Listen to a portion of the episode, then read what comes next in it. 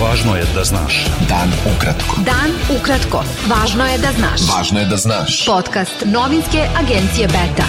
30. jula sa vama Darko Čačić.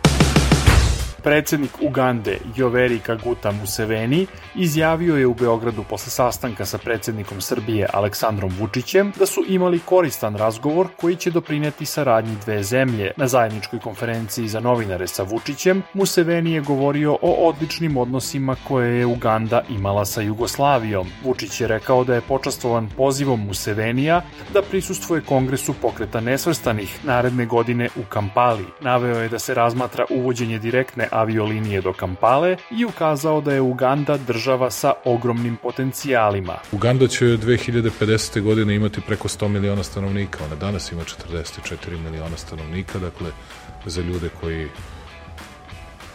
ne mogu da isprate tako brzi rast u Africi 2050. očekuje se oko 106 miliona da ima Uganda, dakle jedna od četiri najmlađe zemlje u svetu, dakle sa ogromnim potencijalima Lider socijalističke partije Srbije Ivica Dačić izjavio je da nema razloga za raspisivanje vanrednih izbora, jer nedavna glasanja u Skupštini Srbije pokazuju da nema krize vlasti. Predsednik pokreta Evropski put Rade Basta rekao je da Dačić tom izjevom jasno poziva narod na van institucionalnu borbu. Basta, doskorašnji ministar privrede, ocenio je da Dačićev stav pokazuje koliki je strah vladajuće koalicije ishodom novih izbora.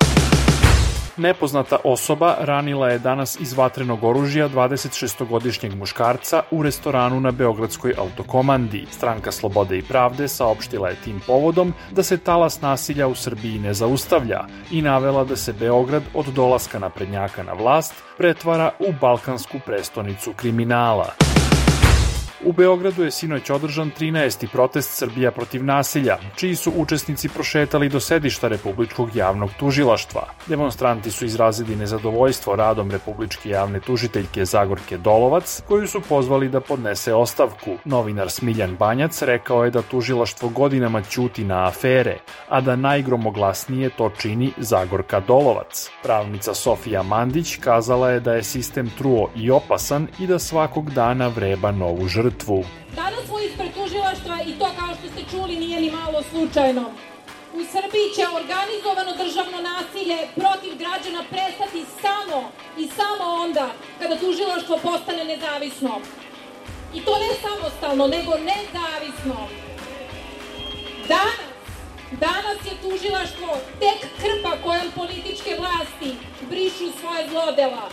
Od Hercegovačke do Jovanjice, Oko 100 građana protestovalo je danas u Beogradu i pozvalo predsednika države Aleksandra Vučića i premijerku Anu Brnabić da obustave progon ruskih državljana koji se zalažu za mir i koji su protiv politike predsednika Rusije Vladimira Putina. Predsednik Ruskog demokratskog društva Peter Nikitin rekao je da Ustav Srbije strancima garantuje boravak u zemlji bez diskriminacije i bez obzira na političko opredeljenje. Beta.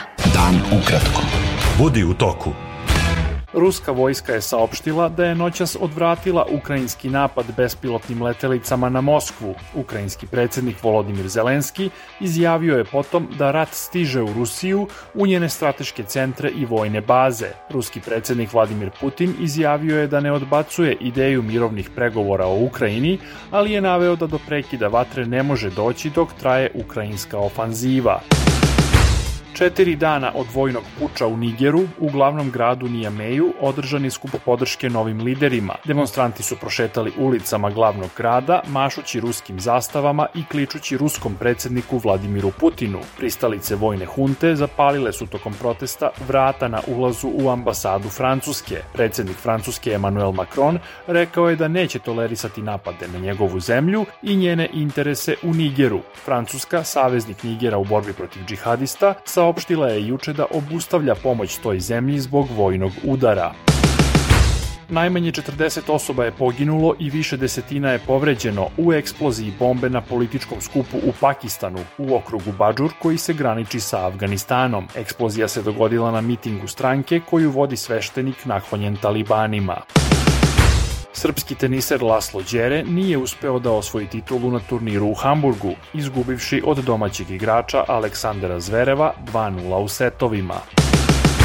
Pisac i prevodilac David Albahari, jedan od najznačajnijih savremenih domaćih književnika, preminuo je u 76. godini. Objavio je 13 knjiga priča i 14 romana, kao i 5 knjiga eseja. Dobitnik je brojnih nagrada. Bilo je to sve za danas. Sa vama je bio Darko Čačić, slušajte nas i sutra. Pratite nas na portalu beta.rs I društvenim mrežama. Važno je da znaš.